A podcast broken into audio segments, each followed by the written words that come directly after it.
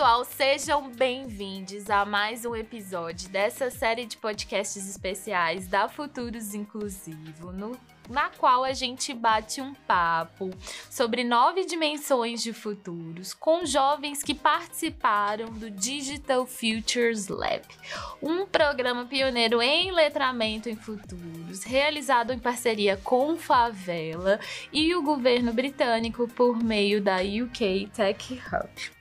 Meu nome é Tati Silva. Eu tô aqui num cenário de milhões, como disse uma entrevistada nossa.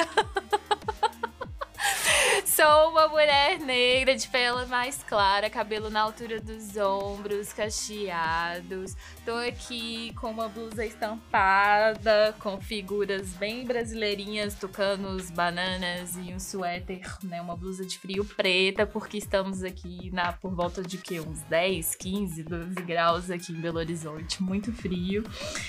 E nesse episódio a gente vai entender de que forma as mudanças climáticas impactam diretamente populações vulnerabilizadas e como a gente pode pensar em possíveis cenários de solução sobre esse problema, né? Porque quando a gente pensa em futuros, a gente não pode deixar de destacar que esses futuros precisam ser ambientalmente possíveis, né? E o grande drama da nossa existência nesse mundo hoje tá aí com as mudanças climáticas, então nada mais relevante do que conversar sobre isso nessa nossa série de podcast. Bora bater esse papo? Música Não é de hoje que as mudanças climáticas provocadas pelo aquecimento global têm sido pauta de reportagens e conferências mundiais. Mas a cada ano que passa, o prazo para a solução do problema vai só acabando. O último painel intergovernamental das mudanças climáticas, o IPCC, divulgado em abril de 2022, aponta que o mundo tem somente três anos para reduzir emissões de gás carbônico e impedir que os efeitos do aquecimento global se tornem irreversíveis. Mas como que esses danos climáticos impactam o dia a dia de pessoas como eu, como você, para além das mudanças extremas de temperatura. Qual que é a relação dos impactos negativos das mudanças climáticas, né? Sobre o meio ambiente e a produção de, mundial de alimentos que afeta e a todos, mas em especial a vida de pessoas historicamente marginalizadas. É sobre isso que a gente vai conversar agora com Amanda Costa, ativista climática embaixadora da ONU, fundadora do Instituto Perifa Sustentável, e com Guilherme da Silva, estudante de agronomia com ênfase em agroecologia e fundador do projeto Guaraci Agroecologia. Oi, Amanda e Guilherme, sejam muito bem-vindos à nossa conversa. Obrigada, Tati. É uma honra estar aqui, trocar essa ideia com você. Já adianto que você nasceu para esse lugar, mulher. Que voz de locutora de rádio maravilhosa, gente. É, meu nome é Amanda Costa, tenho 25 anos, sou internacionalista, ativista climática, Sou uma mulher preta, neste momento estou vestindo uma blusa preta, porque aqui em São Paulo tá 8 graus, estou congelando. Uso óculos, a armação do meu óculos é transparente, um pouco branco, um pouco transparente. Estou com brincos africanos rosa, com detalhes azuis, que de acordo com o Tati, está combinando com a decoração do meu quarto. À minha esquerda tem o meu guarda-roupa, com uma parede é, branca e rosa. Atrás de mim tem algumas decorações no meu quarto, guarda-roupa acima também, numa cor rosa, um rosa fofinho assim, rosa meio bebê. E do meu lado direito tem um espelho que tá refletindo um pouco do guarda-roupa. Tati, é uma honra estar aqui, eu tenho certeza que esse papo vai ser incrível. Olá, Tati. Olá, Amanda. Muito obrigado uh, por me convidar uh, por esse momento. Uh, eu me chamo Guilherme Fernandes da Silva, eu sou um jovem negro. É, eu estou vestido uma camiseta branca, uma camiseta regata, com algumas listras coloridas. É, eu estou de frente de uma mata, né? Porque eu estou aqui no meu terreiro. Amanda, você está à frente de uma iniciativa que é a Perifa Sustentável, que tem o propósito né, de mobilizar juventudes em prol de uma relação mais equilibrada com a natureza, tendo em vista as mudanças climáticas que nós estamos enfrentando. Você pode começar esse bate-papo falando um pouco sobre o que, que, são essas mudanças climáticas, né? Tão comentadas no mundo de hoje, como que elas afetam a nossa vida, mas em especial a vida de pessoas vulnerabilizadas?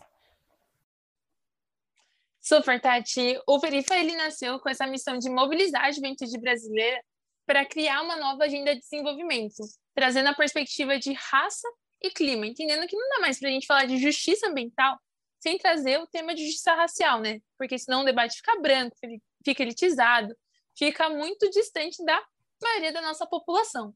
E aí, quando eu troco ideia com o pessoal e falo, ah, você tá ligado no que é mudanças climáticas? Você sabe o que significa? O pessoal fala, ah, é o urso polar lá no, na Antártica ficando magrinho. Aí eu falo, também, mas é um, um rolê que está afetando a nossa realidade. E aí, pra, antes de falar do que está afetando, dessas consequências, eu acho importante trazer esse letramento, essa base. O que são as mudanças climáticas? Uhum. Para a gente entender o que são as mudanças climáticas, a gente precisa entender o que é o efeito estufa. O efeito estufa é um processo natural da nossa Terra. É o que impede que a humanidade, que a nossa biodiversidade morra congelado. Pensa que a Terra numa bola assim, e em volta da Terra tem como se fosse um cobertor. E aí, de dia, os raios solares incidem, deixa a nossa Terra quente, permite que a vida seja mantida, permite que a vida seja multiplicada, e à noite, parte desse calor vai embora. Se não tivesse o efeito estufa, todo o calor iria embora. Mas esse efeito estufa, ele funciona como uma mantinha térmica, como um cobertor uhum. para manter parte dessa, dessa temperatura. O que, que acontece? Por conta da Revolução Industrial e por conta do aumento do uso de combustíveis fósseis, esse cobertor ficou cada vez mais grosso. Esse cobertor, ou seja, o efeito estufa, ele é composto por diversos gases, mas principalmente dois deles, que é o gás carbônico e o gás metano. E quando a gente queima combustíveis fósseis, ou seja, petróleo, gás natural e carvão, a gente libera CO2 para a atmosfera. A gente libera gás carbônico. E por conta desse processo é, da revolução, esse processo tecnológico, por conta do nosso atual modelo de desenvolvimento, esses gases foram cada vez mais intensificados na nossa atmosfera. Então, aquele cobertor que estava fininho foi começando a ficar gordinho, gordinho, gordinho. E aí começaram a debater o tema de mudanças climáticas lá nos anos de 1990, quando pensaram que é importante que a gente tenha uma relação mais harmônica com o nosso meio. E aí, é, quando a gente pensa nesse tema hoje, a gente não fala apenas de mudanças climáticas. Está tão crítico que a gente traz a pauta de crise climática, de emergência climática. Porque, de acordo com a ONU, a gente tem até 2030 para frear o aquecimento global, para manter a temperatura média da Terra em um grau Celsius e meio. Então, quando a gente olha toda essa perspectiva, quando a gente entende essa mudança climática, primeiro, entender que ela é resultado da intensificação do processo de efeito estufa, que é um processo natural, que aí por conta da revolução industrial e do aumento da queima de combustíveis fósseis, ela foi intensificada. A mudança climática gerou o aquecimento global, que é o aumento da temperatura média da Terra, e essa intensificação do aquecimento global gerou a crise climática, gerou essa emergência climática, que traz o sentido de a gente precisa acelerar a proposição de soluções para essa crise. A gente precisa fomentar uma transição energética onde a gente abandone o uso de combustíveis fósseis, ou seja, carvão, gás natural e petróleo, e a gente passe a usar energias renováveis, principalmente eólica e a solar. Guilherme, você é uma pessoa que cresceu em assentamentos agrícolas, sempre teve muito contato direto com a natureza e hoje trabalha com agroecologia. Quais impactos das mudanças climáticas você consegue identificar na sua vivência em assentamentos, especialmente no que diz respeito à produção de alimentos? Bem, Tati, uh, realmente eu cresci em comunidades rurais, né? e desde muito cedo eu tive uma, é, eu sempre tive uma intimidade, né, uma ligação muito íntima com a mãe natureza, com os recursos da mãe natureza, com o rio, com as matas, e eu consigo perceber assim diversas coisas. Mas o principal que eu diria assim, né, primeiro, é, eu diria o próprio regime de chuva, né? Desde muito jovem, né, a, ao com o passar dos anos, que eu escuto camponesa, camponesa, os vizinhos aqui da comunidade, né, minha família, é, deixa bem claro, né, que os regimes de chuvas mudaram, né? Já não se chove mais como se chovia antigamente, né? Ah, também é bem perceptível, né, as questões das próprias estações, né? É, o calor vem ficando cada vez mais quente, né? As estações de frio ficam cada vez mais frias, os ventos estão cada vez mais fortes. Então, também é, dá para perceber esse desbalanço também nessas questões, né? Até o rio, né, digamos assim, o rio que eu nadava desde pequenininho, hoje se eu vou atravessar o rio para chegar na estrada, dá para perceber, né, que o rio está mais vazio. Uh, as minas d'água, onde eu buscava água antigamente, hoje tem menos, tem bem menos lugares, tem bem, bem menos água disponível, né? Dá para perceber isso claramente também, né? Uh, e como que isso impacta, né, a produção de alimento? Na verdade, isso é o clima, né? O clima em si, a, a água, todas essas questões é o que dita, né, os ciclos das plantas, os ciclos das culturas, dos vegetais. Então, é isso impacta diretamente na produção de alimentos. A gente vive, por exemplo, num lugar muito abençoado, eu costumo dizer, né? Um lugar que tem uh, microclimas bem definido, né? Os microclimas que nós temos aqui quer dizer que na maioria das vezes esse local uh, ele vai ter um clima diferenciado, um regime de chuva, uma questão de umidade diferenciada daquilo que está acontecendo na região, por exemplo. Uh, mas se o rio fica mais seco, se os cursos d'água diminuem, né? Se os regimes de vento fica cada vez mais forte, vai ajudar então a evaporar a água que a gente tem no ambiente ali disponível para as plantas mais rápido. Então isso tudo vai impactar nesse microclima, vai impactar diretamente na produção de alimento para a gente, né? Uh, muitos vegetais, muitos cultivares, que são aqueles vegetais que o homem uh, produz para sua alimentação ou para a criação de animais, por exemplo, também, uh, eles dependem de certos parâmetros uh, de, de, de clima, por exemplo, né? certos parâmetros de temperatura, por exemplo. Então, tem cultivares que, que precisa de uma determinada temperatura, para iniciar então seu processo de floração, iniciar o seu processo de produção. Ah, pode ser tanto um pouco mais alta ou um pouco mais baixa.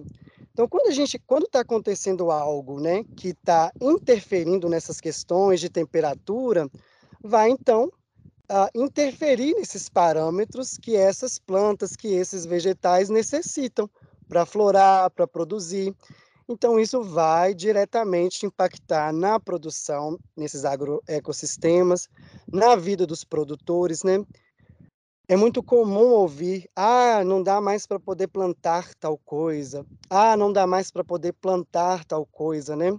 Às vezes, aquele alimento que servia, seja para poder alimentar a própria família do camponês, ou seja também para ajudar na geração de renda, né?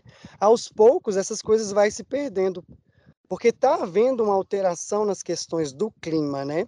E o clima ele vai, o, né, o, ele vai interferir diretamente nos agroecossistemas, né? É parte disso tudo, porque as plantas elas necessitam disso, né? Em balanço, em harmonia.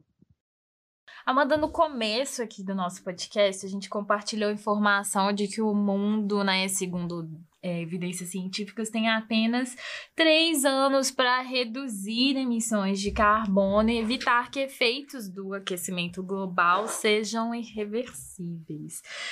Pelo seu engajamento, pelos movimentos que você acompanha, como é que tá a sua, vou chamar de fé em relação a isso, né? Você acredita que vai ser possível, que estamos caminhando uma extinção mesmo? Como é que é isso? Seu sentimento em relação a essa jornada? Tati, real oficial, caos total. E, e é muito triste porque a gente viu, com a ascensão do governo Bolsonaro, um desmonte de políticas públicas. A gente viu o desmatamento e as queimadas na Amazônia, no Pantanal, aumentarem exponencialmente. A gente vê que o rumo que a sociedade está tomando hoje, infelizmente, é um rumo à extinção. Mas eu gosto de manter uma vibe mais propositiva e eu aprendi essa palavra no Digital Features Lab, que é o apocalíptico otimista. então, esse apocalíptico otimista entende o apocalipse que está chegando, entende essa dificuldade, essa complexidade que a gente está vivenciando. Mas eu acredito que a gente pode fazer diferente. Se eu não acreditasse, eu não estaria fazendo as paradas que eu estou fazendo com o Instituto Perifa Sustentável, agora como conselheira jovem do Pacto Global da ONU, ou seja, a uhum. ONU aqui no Brasil me convidou para trazer os direcionamentos para os maiores CEOs, para os maiores empresários que querem, de fato, ter uma relação mais inclusiva, mais colaborativa e mais sustentável. Mas, ao mesmo tempo, corta meu coração em trazer que existem contrapontos, né? Exemplo que ontem o CEO da BlackRock, o Léo Fink, ele colocou uma carta dizendo que ah, vamos rever essas práticas climáticas, pois não somos ativistas e pensamos em reduzir os investimentos nessa parte. Tipo, o que, que você está fazendo, cara? Ano passado você soltou uma carta falando que ia fazer exatamente o contrário. Então a gente vê que, infelizmente, as pessoas que estão em cargos de tomada de decisão, que detêm o recurso financeiro, muitas vezes colocam a causa numa estratégia de marketing uma estratégia de maquiagem verde, porque há uma pressão da sociedade civil, há uma pressão da nova geração que não aceita apenas trocar sua energia produtiva para financiar um sistema patriarcal, heteronormativo, capitalista de supremacia branca. Mas me corta o coração, porque às vezes isso é tudo fachada, né? A galera faz isso para ah, tá hypado esse tema, vou ganhar uns likes, vou melhorar a minha posição com os acionistas, com os investidores. Só que eu acredito que tem solução. Assim, eu gosto de ser uma apocalíptica otimista. Tem solução, porque quem diria que eu, mulher preta, de 25 anos, jovem, da Brasilândia, estaria ocupando um cargo como conselheira do Pacto Global da ONU? Tipo, foge da lógica, foge da norma. Então, o meu trabalho dentro desses espaços é criar ferramentas e estratégias para que eu não seja a única para que eu não seja a única menina preta que está lá falando com essa galera, mas para que daqui um, dois, três anos eu possa olhar nesse CEOs e veja mais mulheres pretas, mais pessoas com esse pensamento de não apenas fomentar uma maquiagem verde, mas que estejam realmente comprometidas em criar soluções que vão cuidar do nosso planeta, ao mesmo tempo que adotam uma postura verdadeiramente antirracista. Amanda, você nessa, nessa trajetória que eu acho que a gente já pode considerar que você é uma jovem já com muita experiência nesse campo, né, do ambiental e de ativismo é, sobre as mudanças climáticas. Tem alguma experiência que eu acho que seria legal você compartilhar com a gente que nessa jornada você acha que sei lá, que destaca, que te tocou de transformação que você viu conectado, vamos dizer assim? Algo que você consegue ver como uma transformação que o seu trabalho, Amanda, como ativista, tá impulsionando aquilo. Aquela aquelas pequenas vitórias que às vezes é o que a gente consegue celebrar nesse processo de tentar mudar o mundo, né?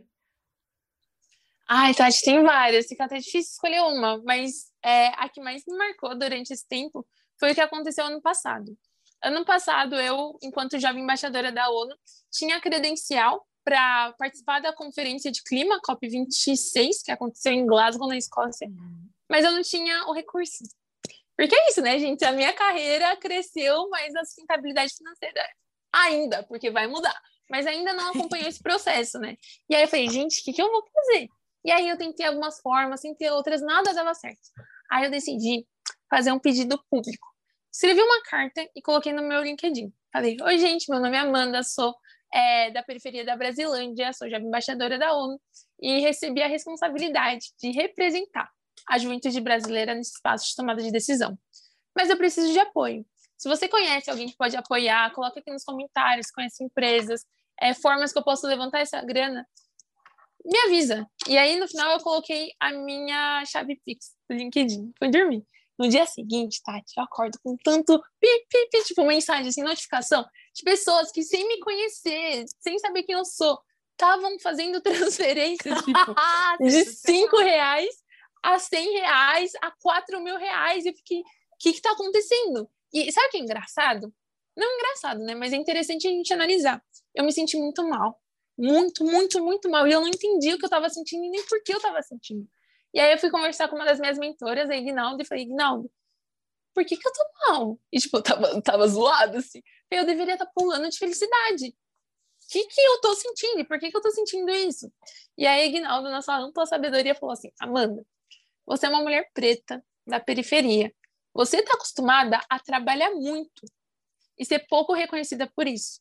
A partir do momento que você recebe algo que você não batalhou, que você não trabalhou, como um voto de confiança, causa algum estranhamento dentro do seu ser.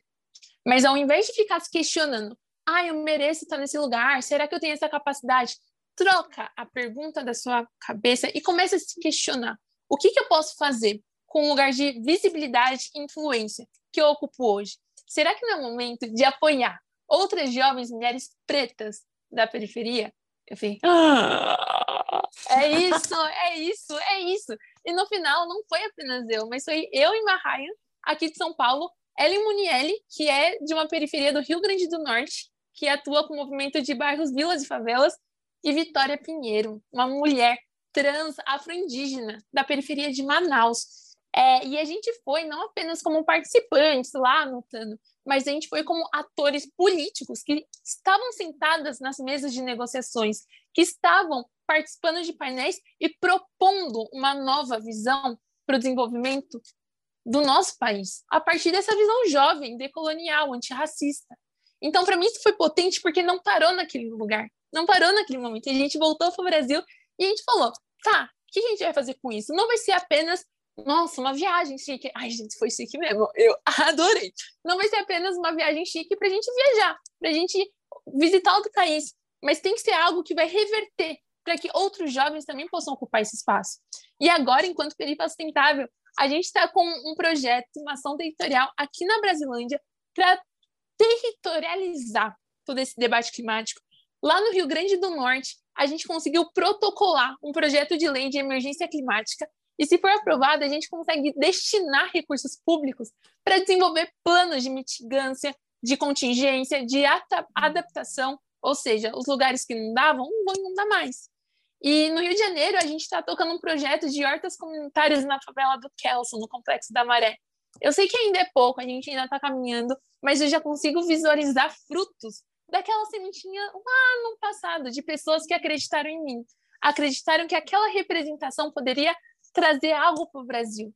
E me visualizar naquele processo, entender que não estava lá para ser a única, mas estava lá para escancarar os portões e falar para as minhas amigas: vem, ocupem. Esse lugar é nosso por direito. Por muito tempo quiseram nos silenciar e nos excluir desses espaços. Mas chegou a vez a gente construir e desenvolver o que é nosso.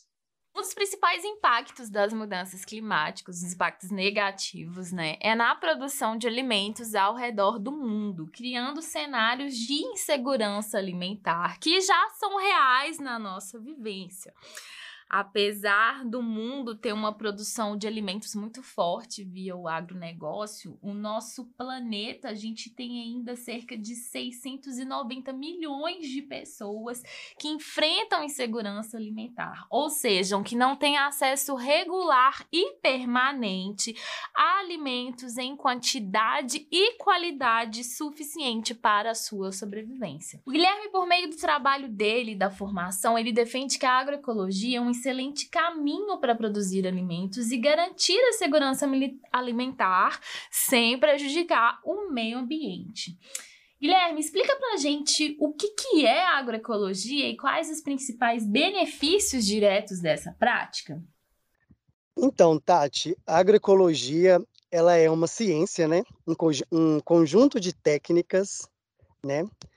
Também, também é técnica, também é ciência, uh, que busca conduzir uh, um sistema de produção agrícola, um meio produtivo que seja sustentável e que esteja trabalhando em harmonia né, com a natureza, com o meio ambiente e com todos os seres vivos ali presentes naquele local, né?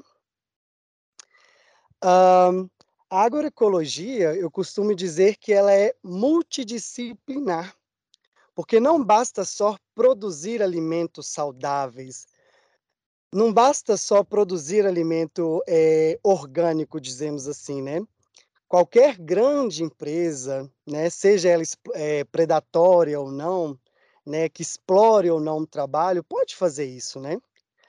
Fazer agroecologia é diferente, né? Fazer agroecologia, ela é multidisciplinar porque ela precisa pensar, ela precisa ter um olhar sensível para todas as questões dentro ali daquele agroecossistema sistema, inclusive também as questões sociais, né?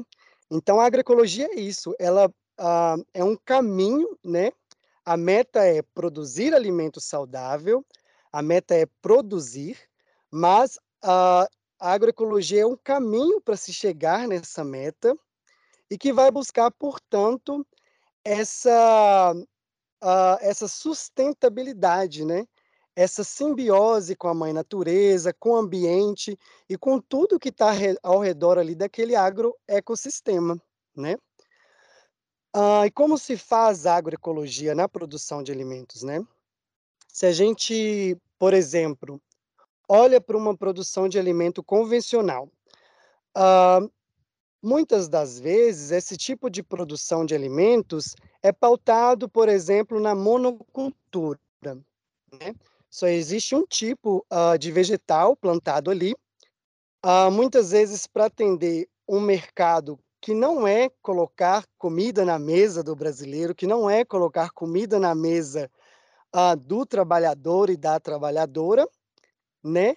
Mas se você olha para dentro da agroecologia, então você vai ver a diversidade de alimentos, por exemplo, você vai ver e você vai se deparar com questões como uh, quem está produzindo e para quem está sendo produzido.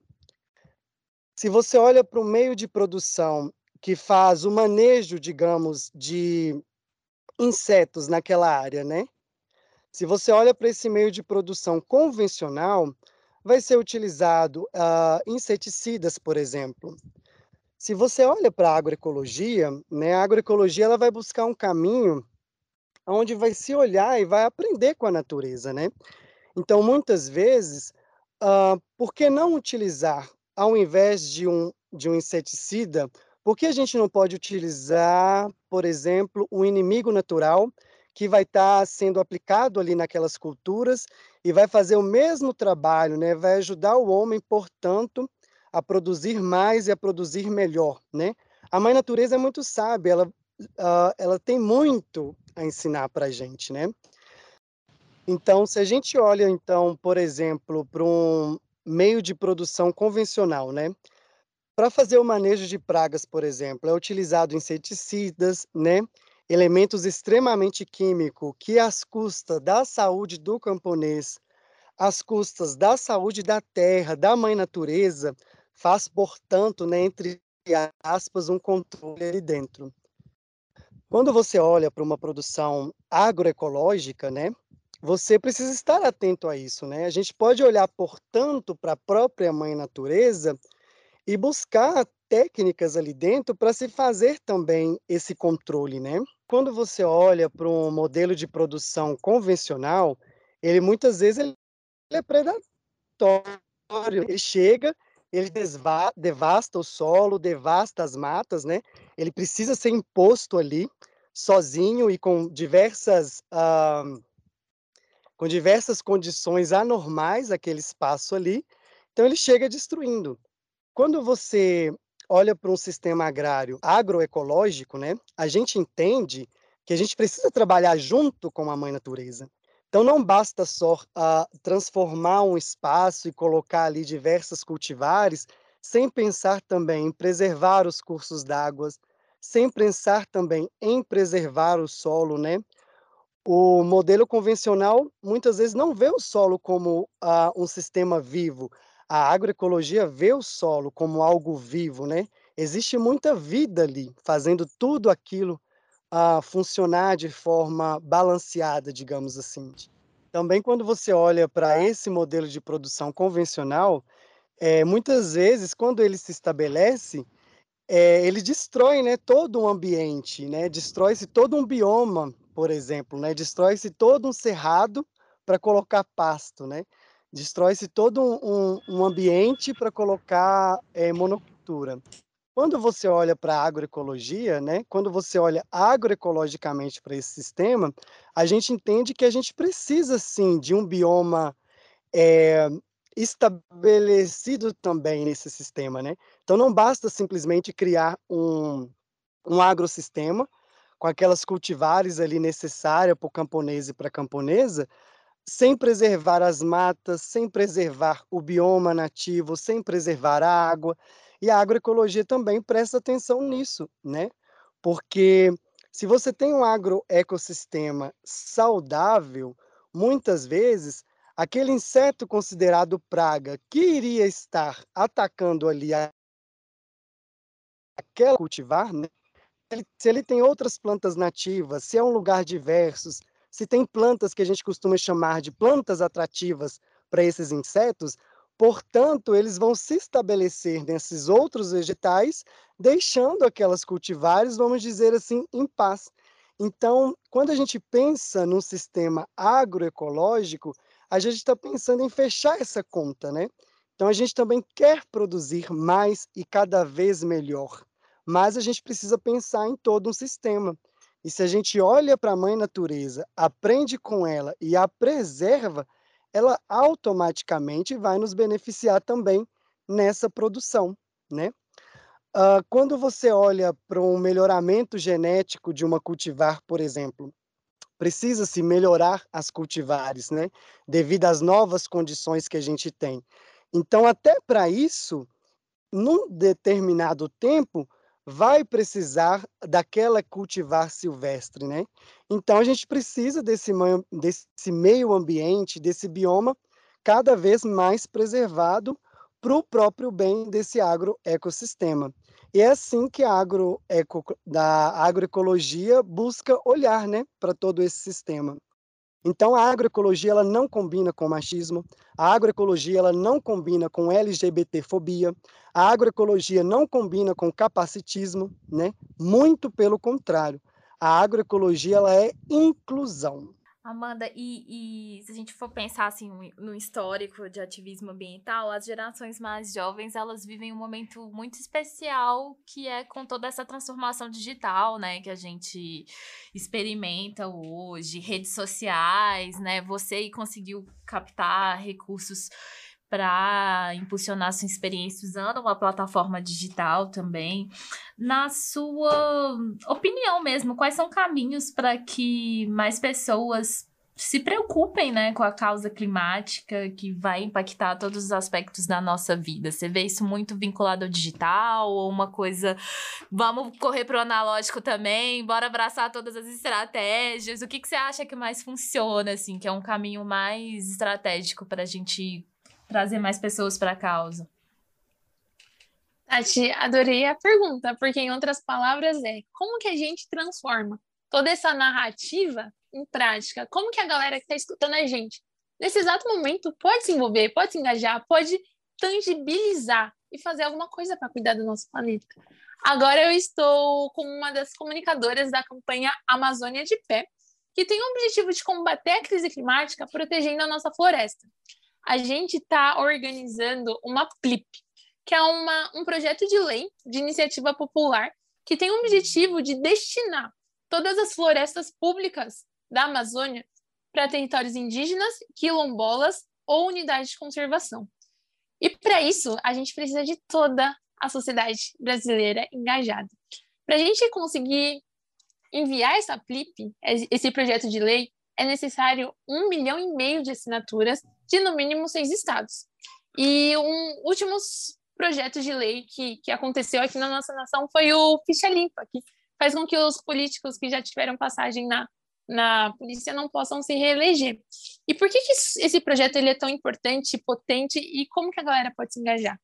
Ele é tão importante porque ele mostra uma pressão de baixo para cima da sociedade civil falando: "Ei, governantes, ei, representantes, a gente está enxergando uma problemática, ou seja, queimadas e desmatamento. A gente deseja, a gente está cobrando que vocês façam algo em relação a isso. Já que vocês não vão fazer, a gente está aqui, ó, fazendo. É, e aí a gente não precisa desses tomadores, desses representantes é, de tomada de decisão para protocolar o, PL, né? Tipo, o povo fazendo política. Por que, que é tão potente? Porque isso muda o foco, né? Isso tira uma tira a centralização de poder e mostra que a gente pode fazer alguma coisa. E como que a galera pode se engajar? Terceiro ponto. Pessoal, entre no site www.amazoniadepé.org.br. Lá você consegue fazer um cadastro em menos tipo 30 segundos e aí você vai imprimir uma ficha. E essa ficha se sai coletando assinatura, que nem domingo passado eu tava lá depois do culto na igreja falando: Ei, amigos, vamos proteger a Amazônia. E ó, você pode coletar com seus amigos, com seus familiares, com a galera da igreja, com a galera do bairro, com a galera do clube, com os crushes climáticos, que eu sei que todo mundo tem um crush, aí você quer uma desculpinha para falar com, com o crush, fala, bora salvar a Amazônia. E você começa a puxar assunto e tudo mais. E acho que é tão legal, porque isso pode unir a nossa sociedade, que muitas vezes tá triste, tá sem esperança, tá ansiosa, tá depressiva, não vê possibilidade de futuro. E aí eu quero deixar uma reflexão final. Que tal a gente construir esse futuro? Então, Tati, definitivamente, né? Concordo uh, completamente com o que foi trago pela companheira Amanda, né? Mas é isso, a agroecologia, né? Ela é multidisciplinar. Então, não basta só dizer é necessário produzir uh, de forma agroecológica, né? Precisa também estabelecer maneiras para que isso ocorra, né? Então tem que ter crédito, tem que ter insumo. Então também parte de uma questão política, parte de uma questão nossa de cobrar também dos nossos governantes, né, sobre o que é que está chegando na nossa mesa, né? Como que os produtos estão chegando na nossa mesa? É preciso olhar para uma segurança alimentar, né? Não basta apenas ah, que o camponês, que a camponesa, que o trabalhador e a trabalhadora é, tenham o que comer, né? Segurança alimentar é isso. Não basta só ter o que comer. Tem que estar tá garantido nesse alimento todas as questões nutricionais, que muitas vezes, que, que é básica, na verdade, né? Para alimentação e para existência desses atores, né? Do trabalhador, da trabalhadora, do camponês e da camponesa. Se a gente olhar um pouquinho para as prateleiras dos nossos supermercados, a gente pode ver na prática, né, como que isso, como que o, a produção ah, convencional tem feito, né? Então a gente pode observar, Tati, bem de perto, assim, né, quando a gente olha ali para as prateleiras do supermercado, né, como que os alimentos estão cada vez mais perdendo seus valores nutritivos, né? Ah, então, por exemplo, um leite condensado, né, que era feito de um produto que tinha determinados nutrientes a partir de ali até chegar na mesa, que antes era feito, vamos dizer assim, do próprio leite, agora ele é feito, por exemplo, do soro do leite, né? Então, a cada vez que passa, eles vão pegando esse produto e, e diminuindo mais essa cadeia, né? E está chegando para o consumidor, para a consumidora, pelo mesmo preço. Então, o leite que, que era com maior valor nutritivo está chegando com bem menos valor nutritivo pelo mesmo valor, né? O azeite que chegava na mesa do trabalhador, da trabalhadora, agora está vindo com a maior porcentagem do próprio óleo de soja, pelo mesmo preço que era vendido o azeite puro, digamos assim. Então a gente pode observar isso acontecendo. E isso não é segurança alimentar. Segurança alimentar é contra isso. Então, se é para chegar o azeite na, na, mesa do trabalhador e da trabalhadora, que, se, que chegue o azeite, né? Se é para chegar o alimento na mesa do trabalhador e da trabalhadora, que chegue um alimento realmente nutritivo, né? E isso não é feito, isso não é, não é pensado nessa lógica da industrialização. Isso vai cada vez, o alimento vai cada vez perdendo mais o seu valor nutricional e chegando pelo mesmo preço na nossa mesa. A agroecologia também ela visa isso, né, a segurança alimentar. Amanda e Guilherme, muitíssimo obrigada por terem participado desse bate-papo, desse último episódio da série Futuristas. Eu aqui só tenho a agradecer mais uma vez pela oportunidade de estar aqui de ter a minha voz ouvida, principalmente em falar algo que eu acredito, que é a agroecologia, que é algo capaz de mudar o mundo, de mudar o planeta. Muito obrigado a todos.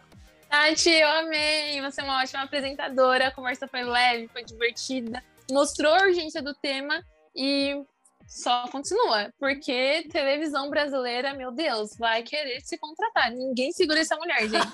Obrigada. Obrigada, Amanda. Eu espero que vocês tenham gostado muito do episódio de hoje. Essa conversa, esse momento aqui, foi o nosso último episódio dessa série de podcast, realizada junto com as juventudes que participaram do nosso primeiro programa de letramento em futuros, o Digital Futures Lab, uma iniciativa da Futuros Inclusivos em parceria com Favela e com apoio do governo britânico por meio da UK Brasil Tech Hub. Em nome do João Souza, que mediou outras conversas, outros episódios por aqui, toda a equipe da Futuros, do Favela, todo mundo que se dedicou aqui para poder fazer esse, essa série especial de podcasts acontecer. Eu quero agradecer demais pela companhia, pela parceria, por ter escutado, por ter assistido fica o convite para vocês ouvirem outros conteúdos produzidos pela gente, outros podcasts que a gente fala aí sobre as outras dimensões de futuros que nós concluímos serem as mais estratégicas para a gente focar o nosso olhar aí para garantir que as nossas vivências sejam mais plurais, mais diversas e melhores para todo mundo, tá? Caso você esteja no Spotify ou na Anchor, é só rolar o player aí para ouvir os episódios anteriores ou no YouTube procurar os nossos vídeos com os outros conteúdos dessa série especial dos futuristas. Um beijo, muito obrigada, um abraço e a gente se vê em breve.